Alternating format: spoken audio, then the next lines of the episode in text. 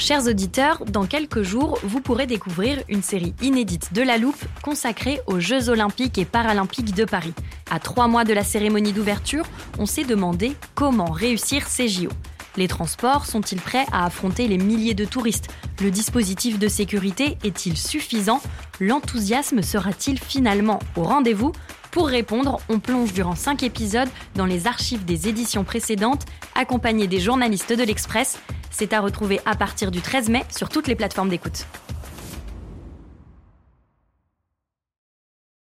When you're ready to pop the question, the last thing you want to do is second guess the ring.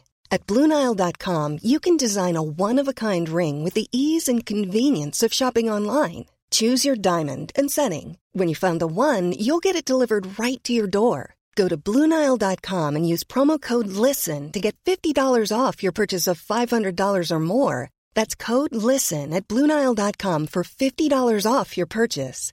Blue Nile dot com, code LISTEN.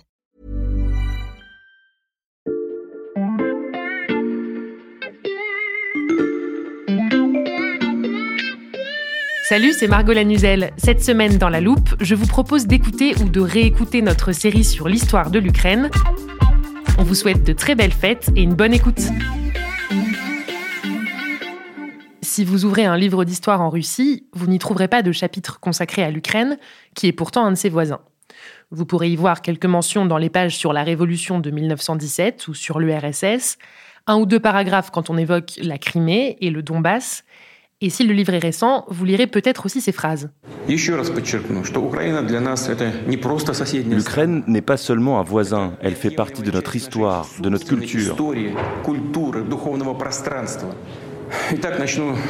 L'Ukraine moderne a été entièrement créée par la Russie, ou pour être plus précis, par la Russie communiste, bolchevique.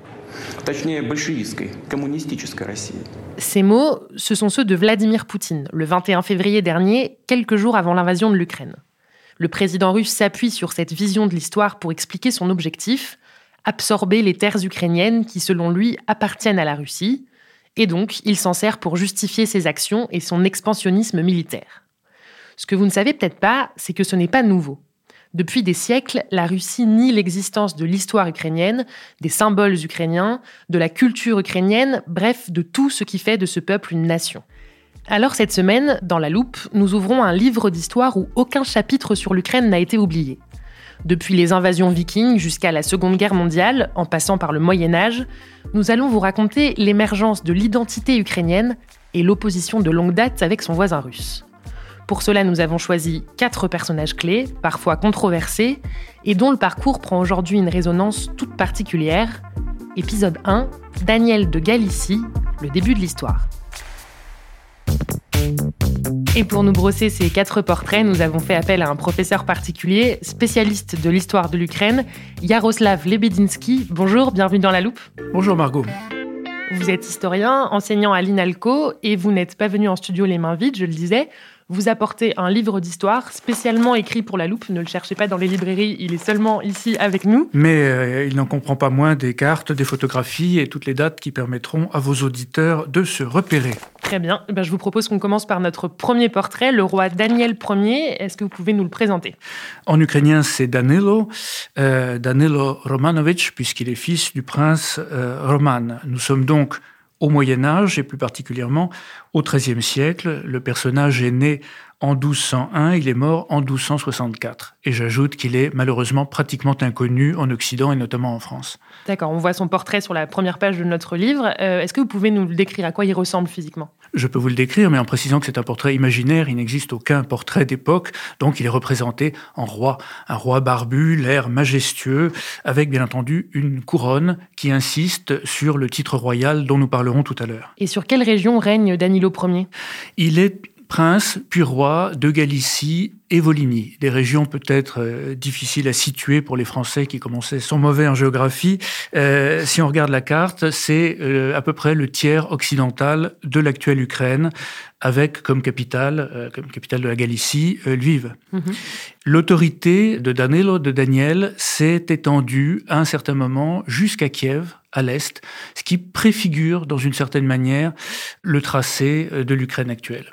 Kiev à l'époque de, de Danilo, n'est plus la capitale politique des Slaves orientaux, mais c'est encore un foyer religieux et un foyer culturel extrêmement actif. Mmh. Cette double principauté de Galicie et Volhynie, puisqu'elles sont unies pendant toute une partie de leur histoire, compte parmi les principales héritières de l'ancienne Russe, de l'ancienne Ruténie kiévienne, l'État qui unissait tous les Slaves orientaux et qui est en quelque sorte la matrice commune de l'Ukraine, de la Biélorussie et de la Russie moderne. La Russe de Kiev, on en parlera plus en détail dans l'armoire de la Loupe cette semaine, vendredi donc. On continue l'histoire de Danilo Ier. En préparant cet épisode, vous m'avez dit que son règne n'avait pas vraiment été un long fleuve tranquille. Il a été dépossédé euh, dans son enfance par des rivaux à la fois euh, indigènes et étrangers, et il a mis des années, des décennies à remonter sur son double trône, celui de Volhynie en douze cent quinze, celui de Galicie en douze cent trente-huit seulement. Il y ajoute Kiev en douze cent trente-neuf, il a donc reconstitué l'héritage paternel, et c'est à ce moment-là que se produit la catastrophe des invasions mongoles, mmh. ou Tatars, comme on les appelle en Europe, les Tatars qui déferlent donc sur toutes ces principautés de l'ancienne Russe kiévienne.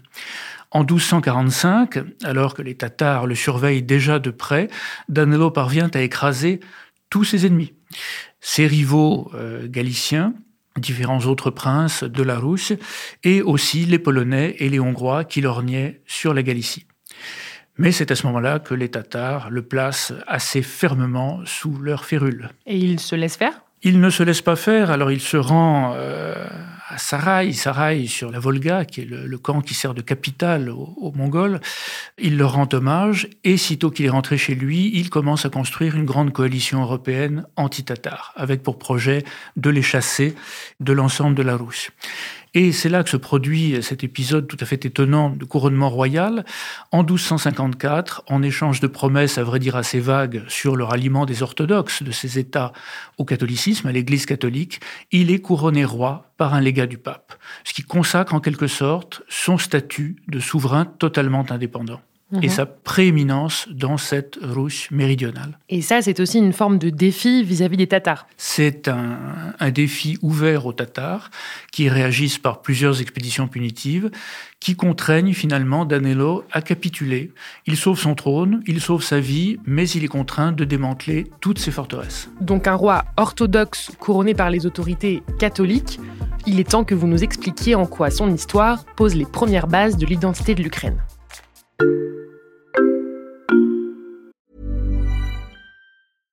Ready to pop the question? The jewelers at Blue Nile dot com have got sparkle down to a science with beautiful lab-grown diamonds worthy of your most brilliant moments. Their lab-grown diamonds are independently graded and guaranteed identical to natural diamonds, and they're ready to ship to your door. Go to Blue Nile dot com and use promo code LISTEN to get fifty dollars off your purchase of five hundred dollars or more. That's code LISTEN at Blue Nile dot com for fifty dollars off. Blue Nile dot com, code LISTEN.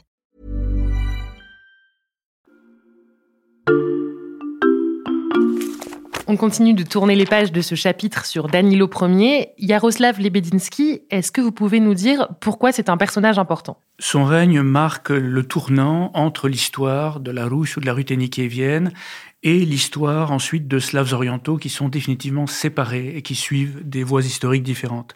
Dans une certaine mesure, sa grande Galicie-Volhynie qui s'étend jusqu'à Kiev préfigure l'Ukraine, comme c'était le cas déjà de son père. C'est un État purement ukrainien, qui ne comprend que des parties de l'Ukraine actuelle. Et puis surtout, son règne a vu s'esquisser des tendances qui se sont renforcées sous les règnes de ses successeurs et qui ont donné à la Galicie-Volhynie une personnalité tout à fait particulière et distincte de celle d'autres principautés héritières de la Russie. Et, et quelles sont ces tendances ? L'une des plus frappantes, c'est le système politique, un système dans lequel le roi certes règne, mais où la haute aristocratie, ce qu'on appelle les boyards, tiennent euh, les terres et le pouvoir réel. C'est ce que dit la chronique de Galicie-Volhynie. Les boyards galiciens appelaient Danilo prince, mais en vérité tenaient eux-mêmes toute la terre entre leurs mains, c'est-à-dire gouvernaient réellement. Et à plusieurs reprises, on voit ces boyards, ces aristocrates, chasser des souverains, en appeler d'autres, bref, se comporter comme les véritables maîtres de l'État. Mais le roi reste un personnage important. Le roi reste un personnage important quand il a une forte personnalité, et c'est le cas de Danilo. Ce sera le cas de certains, mais pas de tous ses, ses prédécesseurs. Il y a d'autres tendances intéressantes qui s'affirmeront ensuite. Par exemple, euh, le fait que le souverain, pour contrebalancer justement l'influence de cette haute aristocratie, s'appuie sur des contre-pouvoirs. Des unités militaires nouvelles, composées de paysans, des nomades de la steppe, euh, ces gens qu'on appelle les polovts, qui sont recrutés euh, pour servir le souverain et euh, que Danilo installe sur son territoire, au nord-ouest de la Volhynie. Et puis surtout l'élément urbain, la population des villes. Danilo est un grand constructeur ou reconstructeur de villes. Et il s'appuie sur cette population urbaine. Donc l'influence de la noblesse, l'importance des contre-pouvoirs, est-ce qu'il y a d'autres éléments fondateurs dans le règne de Danilo Ier? Puisqu'on parle des villes, il faut signaler les tout premiers éléments de ce qui se confirmera sous les règnes suivants, c'est-à-dire l'introduction de ce qu'on appelle le droit de Magdebourg. C'est un droit d'origine allemande, comme son nom l'indique, centre-européenne, et qui permet l'autonomie complète des villes à l'intérieur d'un État. Les villes qui échappent, en fait, au système féodal et qui sont gouvernées par des organes élus. Ce sera, euh, aux époques suivantes, quelque chose de caractéristique de l'Ukraine et aussi de la Biélorussie par rapport, par exemple, à la Russie. Et donc, de façon générale, on peut dire que la culture de ce royaume de Galicie-Volhynie, sous Danilo et sous ses successeurs, combine la culture héritée de la période kiévienne, qui est le fond culturel principal, et des influences occidentales de plus en plus visibles dans tous les domaines. Donc toutes ces bases dont vous nous parlez, elles sont très importantes pour la suite de l'histoire de l'Ukraine. Oui, parce qu'elles rapprochent la Galicie-Volhynie de ses voisins d'Europe centrale, Pologne, Hongrie, Royaume de Bohême, et elle l'éloigne, en fait, de ce qui va devenir la Moscovie puis la Russie, mmh. c'est-à-dire les principautés qui sont situées à l'opposé, diamétralement, euh, de l'ancienne Russe au nord-est. Mmh. Et ce point est évidemment très important pour les historiens ukrainiens et pour la discussion entre historiens ukrainiens et russes. Euh, la tradition historiographique russe fait en fait de Moscou l'héritière directe et exclusive de Kiev. Mmh. Or, on constate qu'au treizième et quatorzième siècle, il existe ce royaume de Galicie-Volhynie, dont hériteront ensuite euh, la Lituanie et la Pologne, et qui constitue un modèle tout à fait différent et un modèle à l'intérieur duquel s'est en quelque sorte formée la personnalité ukrainienne, médiévale, puis moderne. Donc on a bien compris pourquoi Danilo Ier était un jalon essentiel du récit national ukrainien. Merci Yaroslav Lebedynsky pour ce premier épisode. Merci à vous pour votre accueil. Je rappelle que vous êtes historien, enseignant à l'INALCO. On retrouve vos portraits, dont celui de Danilo Ier, sur l'express point f r. Avant de partir, vous nous donnez un petit indice sur ce dont on va parler demain? Oui, nous allons tourner de nombreuses pages de notre livre d'histoire virtuelle pour arriver au tournant des dix-septième et dix-huitième siècles, à l'époque cosaque. Et donc, on va évoquer les Cosaques d'Ukraine et euh, l'Etmana, dont j'aurai le plaisir d'expliquer ce que c'est à vos auditeurs. Eh bien, on a hâte. Pour ne pas rater cet épisode ni les prochains, pensez à vous abonner à La Loupe sur votre plateforme d'écoute, par exemple Castbox, Deezer ou Apple Podcast. Je vous rappelle que vous pouvez nous y laisser des étoiles et des commentaires. Cet épisode a été fabriqué avec Charlotte Paris, Jules Croix et Lison Verrier. Et merci également à Renaud Tauffier.